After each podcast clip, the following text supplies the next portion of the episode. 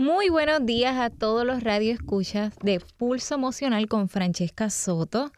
Me alegra saber que se levantan tempranito todos los domingos de 7 a 8 de la mañana, porque yo sé que estos días para muchos son días libres, para otros trabajan y para otros un día, ¿verdad?, de predicar, meditar o compartir en familia.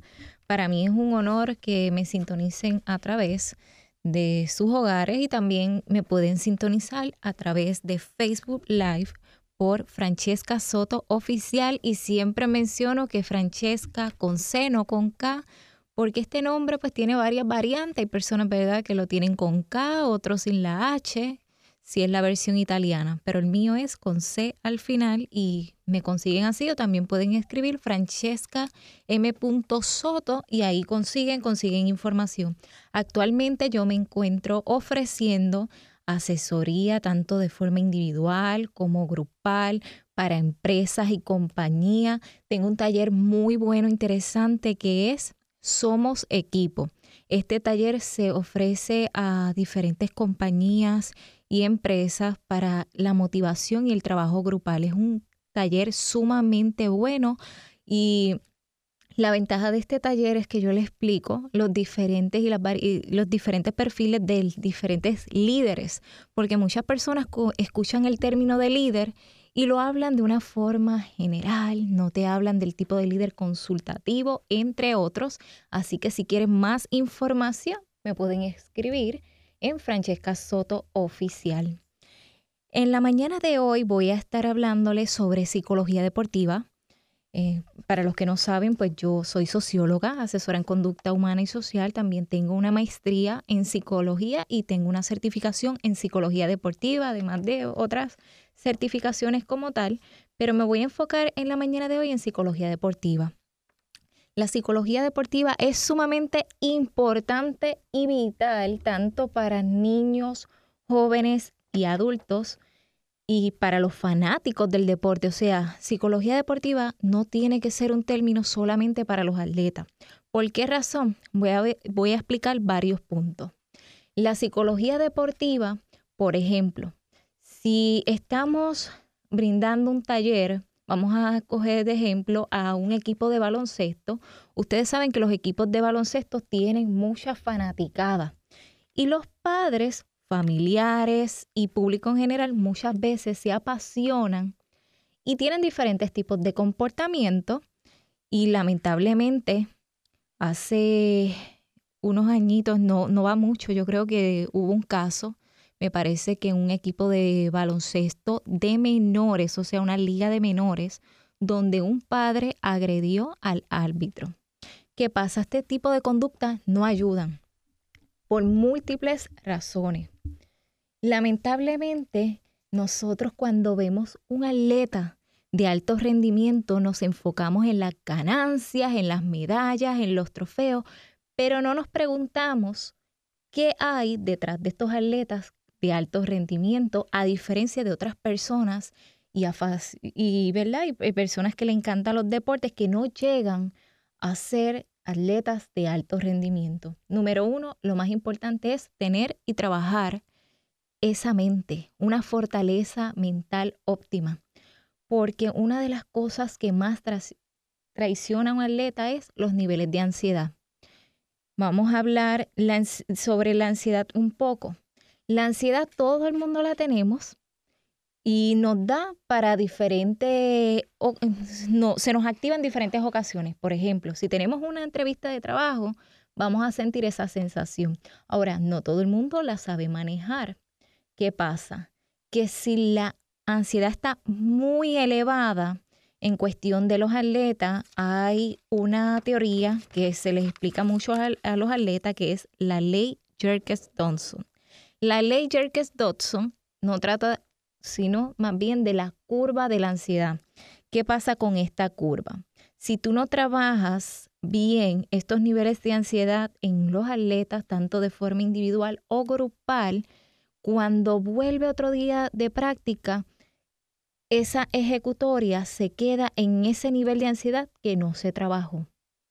Entonces, ¿qué pasa? Muchas veces se comete el error que antes de, días, semanas antes o inclusive hasta el día antes de eventos importantes como estos eventos internacionales que pudimos ver, muchos atletas cambian su forma y esa técnica a veces hasta de dormir y las horas de sueño.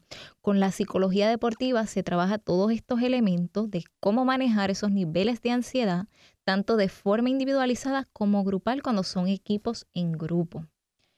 Esto funciona. Si no sabemos manejar esto y trabajar estas herramientas, nos puede pasar como en caso de atletismo, de, pista y campo y, estos deportes, eh, eh, como en el caso de Coulson. Coulson tenía en uno de sus eventos la ansiedad muy elevada, muy alta, y él escuchó su mente, eh, escuchó una falsa salida y lamentablemente lo, lo descualificaron. Y esto cuando un atleta luego de tanto trabajo físico y eh, tantas horas de madrugar y todo esto, lo, o sea, no pueden participar, pues se frustran, caen en depresión y luego pues hay que trabajarle también esa, esa estructura mental, esas emociones y volverlos a fortalecer. Pero ¿por qué no hacerlo desde antes? Me consta que el equipo y y que aquí en Puerto Rico se le está dando énfasis en estos últimos años a la psicología deportiva. Hay muchos profesionales comprometidos eh, de diferentes instituciones, especialmente una de ellas que es la que se enfoca en dar certificación en esta rama. Yo, yo la hice en esta institución, no voy a mencionar el nombre porque pues sería anuncio no pagado, pero aquí en Puerto Rico por lo menos se está hablando un poco más de psicología deportiva, no con la misma intensidad que en España, que en Argentina y que en Cuba. Los atletas de, de estos otros lugares que mencioné, esto es vital. La psicología deportiva, eso va de la mano. Ahora mismo nuestra eh, Adriana Díaz, ella tiene su, su profesional en el, su profesional en este campo de las emociones, de fortalecerla emocionalmente. Ella tiene una psicóloga y podemos ver la diferencia de ella. Ella es una joven que está muy segura de ella, ella cree en su técnica, ella cree en todo lo que se le ha enseñado, inculcado por su padre ese entrenamiento y y estamos viendo que ha obtenido unos resultados, ¿verdad?, excelentes y óptimos. Como mencioné al principio, porque no quiero dejarlo, este, olvidarme de este detalle, que mencioné que la psicología deportiva no solamente se trabaja en los atletas, también, sino más bien en los familiares. ¿Por qué razón en los familiares también es que se trabaja? Porque ser padre de un atleta no es fácil y eso lo pueden saber los padres que tienen hijos en diferentes deportes, ya sea en voleibol, en baloncesto, o sea, tienes que comprometerte en llevarlo a torneos o a sus prácticas y es algo que es gastante también para los padres.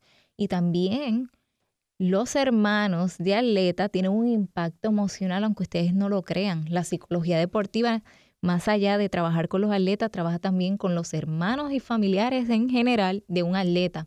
¿Por qué razón también con los hermanos cuando hay un hijo que no es atleta? Hay muchos eh, de estos hermanitos que no practican deporte y su hermano, vamos a suponer que es un elite en cierto deporte, tienen esta queja de que el tiempo que se les brinda es menos y a veces este complejo de inferioridad de que papá y mamá siempre están más comprometidos con el hermano o la hermana en X deporte y por eso es que también en psicología deportiva se trabaja a los familiares y en casos como estos, cuando hay un hermano o una hermana que no es atleta, que siente este impacto de, del deporte en un atleta, pues se trabaja también en ellos. Cuando mencioné al principio que enfaticé el caso que hubo de un papá que se apasionó y agredió a un árbitro, lo menciono por qué razón, porque hemos visto que en el deporte hay mucho bullying. Y esto lleva por años y lamentablemente ya lo vemos de una forma normal. En estos deportes como el béisbol y baloncesto, se ha visto décadas atrás carteles desde ay, qué muñequita, ay, e, este, qué mujercita, estos tipos de comentarios. O sea que los atletas sufren este impacto del bullying y muchas veces las propagandas de cuando mencionamos sobre el acoso y el bullying, enfatizamos en el ámbito escolar y nos olvidamos de todos estos impactos y procesos fuertes que, que sufren los atletas. Y eso también hay que trabajarlo, porque lamentablemente hay muchos atletas que tienen una ejecutoria excelente, pero ante estos comentarios, por ejemplo, caso de baloncesto, un tiro de tres o estos tiros libres, con los gritos o estos sobrenombres se bloquean. ¿Y qué, hace un, eh, qué hacemos los profesionales en este ámbito de psicología deportiva y, estos, y en el caso mío que doy asesoramiento en este, en este ámbito de entrenar la mente, de fortalecerla? Que la persona no se enfoque en esas criterias o si ese público, si estás en otro país, está apoyando a tu contrincante. Entonces, ¿qué pasa? Se le da técnicas de visualización. Estos atletas que tienen estos grandes rendimientos, ellos trabajan muy bien la visualización, meditación, concentración. ¿Por qué razón? Porque imagínense, como mencioné, que tú estés ahí y todo este grito y de momento esta audiencia se ponga de acuerdo, que a veces lo hacen y todo el mundo le grite, eres una muñeca, eres una muñeca. Entonces, esta persona que es excelente, eso le afecta y el tiro no le queda así. Pues entonces, en cuanto a la visualización y concentración, nosotros que fortalecemos esta área mental, le decimos, pues mira, en vez, tú vas a tener esta palabra, por, ejemplo, mental, que se repita, soy exitoso, soy exitoso, soy exitoso, o yo voy a mí, yo voy a mí, que son palabritas como decreto. ¿Para qué? Para que esos gritos externos no influyan, sino esa voz interior. Por eso es bueno decirnos palabras, o sea, tener una palabra para uno. Esto se da en diferentes escenarios. A la hora de coger algún tipo de examen, como mencioné al principio, de una entrevista, uno debe de tener una palabra para fortalecernos. ¿Qué pasa? Que como sociedad, que voy a mencionar un poco también de cómo es que se da la sociología del deporte, la, la sociología, que es una de mis ramas también, de parte de mis estudios, la sociología lo que trata es que, ¿verdad? Estudiamos la sociedad en general detrás de esa sociedad hay unas costumbres, unas tradiciones, la cultura influye, cada cultura tiene su, diálogo tanto interno y externo, su forma de comunicarse y esto también influye en los atletas. Así que menciono esto porque este tema, porque estamos ahora mismo iniciando el año escolar y muchos padres, además de tener a sus hijos en escuela, los apuntan en deporte y muchos menores que son excelentes, luego no quieren volver al, deporte y es por algún tipo de comentario o porque algún compañerito, ¿verdad?, le dio un reempujón, cositas así. Eh, eh, tú sabes que suceden que lamentablemente hay que enfatizar y trabajar. Hay otro tema que ya mismo luego en el segundo bloque, que cuando regresemos de la pausa, yo quiero tocar un poco sobre ciertos acosos que pasan atletas eh, y cómo muchas veces no saben manejarlos y se retiran de los deportes y cómo trabajar esto en conjunto como sociedad, o sea que aquí también entrarían otros factores legales que muchas veces se desconocen y no se habla y son necesarios que las personas tengan estos conocimientos.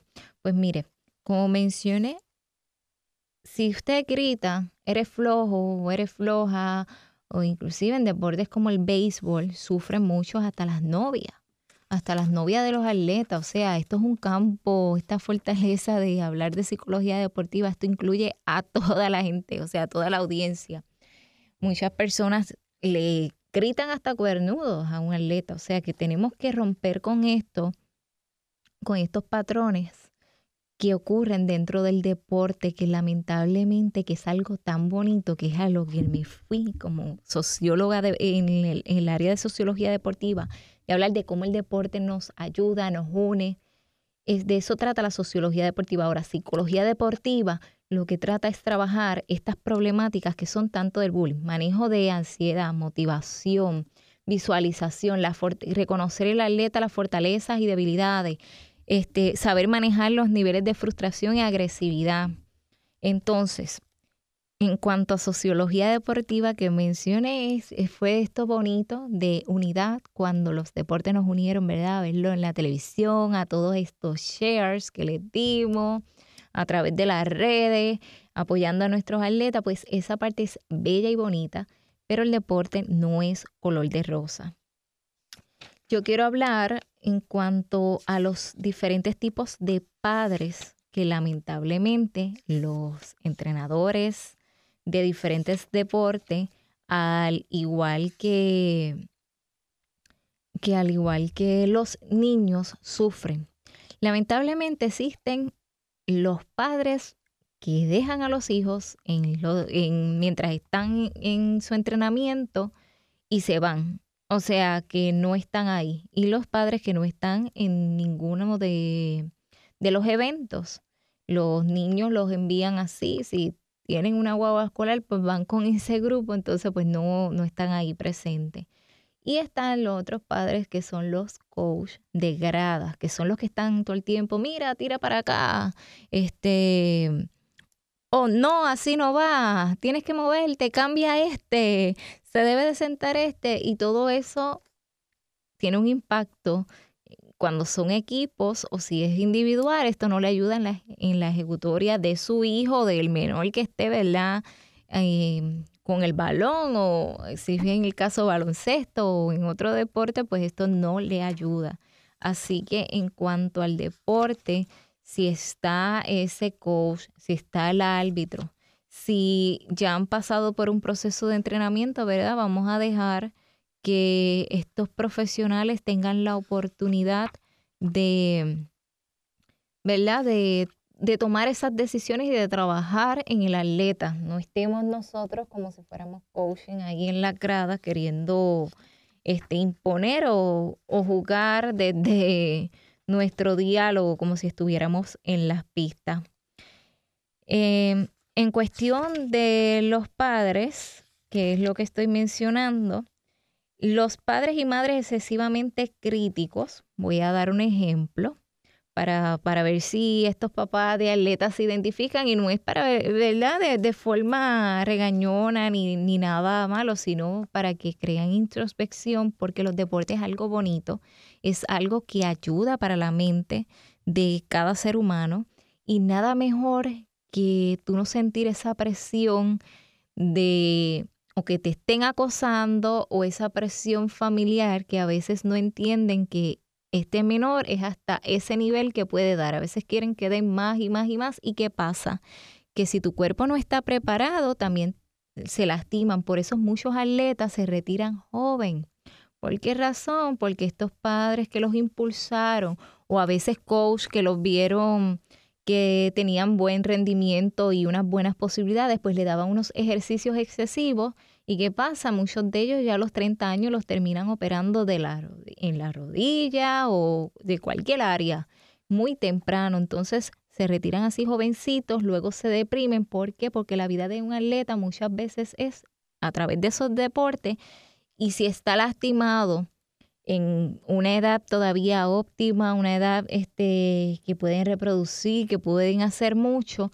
Luego estos atletas cuando están en este tiempo libre no consiguen empleo porque pues su, su ejecutoria entera fue todo el tiempo en deporte. Entonces lo poquito y lo, lo, que pueden hacer es ser entrenadores también de algún equipo, dar clases por su cuenta y si están lastimados, pues imagínate, alguien lastimado enseñando tenis o baloncesto o béisbol, pues es difícil. Pues miren, el perfil de los padres y madres excesivamente críticos son aquellos que nunca están satisfechos con el rendimiento deportivo de sus hijos. Son los que piensan que se debe siempre exigir más al niño independientemente de la actuación del mismo. Entonces estas críticas y, exigencias están generalmente fundamentadas en la premisa de que para poder llegar lejos en el deporte hay que dar no solamente el 100%, sino el 110% o 120%, 130%. Y esto lo estoy citando de, de unos estudios que hicieron el doctor Manuel Ríos Rigao y el doctor Fernando Aibar Soltero que se dedican a, enfatizar esto de la psicología deportiva. Tuve la oportunidad de que el doctor Fernando Ibal Soltero, me, me, diera una clase, así que tengo este manual como parte de guía de esas clases de psicología deportiva que tomé. Entonces, estos padres, pues, como mencioné, o sea, no es ni un 100%, sino como ese 120, ese 130 que, que son estos padres excesivamente críticos, o sea, no es otra cosa que explotadores en ese sentido. Entonces, pues, para estos padres y madres, la diversión está únicamente en ganar y lucir dominante. No hay otro espacio para celebrar o sentirse felices. Aún en las victorias, si éstas no satisfacen las expectativas de los padres, la retroalimentación que recibirán los niños será negativa y basada en la crítica. Esto es lamentable. Yo he escuchado en equipos de menores y yo como mamá de mi niña ama el tenis. Ella practica tenis y lo hace porque le apasiona. Yo nunca, gracias a Dios y porque tengo estas herramientas y conocimientos, nunca le he exigido ni, ni la he, ni he querido que practique de más en los días que ella no está, pues yo, esos son días de descanso, o sea, ella no practica en casa. ¿Por qué? ¿Por qué razón? Porque ella todavía, ahora lleva para ocho años, ella en esas clases de tenis, pues son dos veces a la semana, eso es suficiente para un menor de, de, la edad de ella, que cumple ocho añitos ya mismo en el mes de septiembre, pues esas dos clases que se le da en la semana son suficientes. Ella no tiene por qué practicar extra en casa. ¿Por qué razón? Porque ella todavía está en ese desarrollo. ¿Y qué pasa? Que si yo la sobrecargo y todavía está en ese crecimiento y desarrollo, lo que pasa es que el brazo y el hombro se le cae. Entonces, cuando ya llegue a cierta edad que puede competir más, imagínense, con dolores en el hombro y el brazo caído, pues no va a poder practicar. Eso yo lo tengo en cuenta. Bueno, ya mismo vamos para una pausa, pero antes de irnos a la pausa, yo quiero hacerles mención de mi taller, un taller que estoy dando para el público en general. Este taller va a ser este sábado 24 de agosto a la una y media. El taller estaba pautado para el sábado 17, pero lo tuve que cambiar porque voy a estar realizando una, una certificación, unos estudios de certificación de educación continua, que para beneficio del mismo taller voy a estar certificándome para saber y conocer lo que son la tipo de personalidad agresivas y los agresores de casos de víctimas de violencia doméstica. Entonces el taller es vampiros emocionales en la relación. En este taller voy a tocar varios puntos necesarios e importantes. Voy a hablar sobre el ciclo de la violencia, tanto en las víctimas como el victimario, cómo es que se da este ciclo. Voy a hablar sobre las señales para identificar este perfil, este tipo de personas, porque no no muchas veces las señales de alguien que es agresor no se ven al principio, muchas veces son encantadores, por eso luego cuando, a los que puedan asistir al taller van a ver por qué enfatizo mucho el término de vampiros emocionales, como que nos hipnotizan, como que nos enamoran y quedamos, ¿verdad?, bien flechada y no podemos ver esos otros detalles, pues con este taller vamos a hablar sobre todas estas señales necesarias tanto para hombres y mujeres, porque la violencia, esto no tiene sexo, esto es tanto para hombres y mujeres, esto ocurre en ambos casos. Así que pendientes a eso y para más detalles e información en Francesca Soto Oficial y regresamos por aquí por Pulso Emocional con Francesca Soto.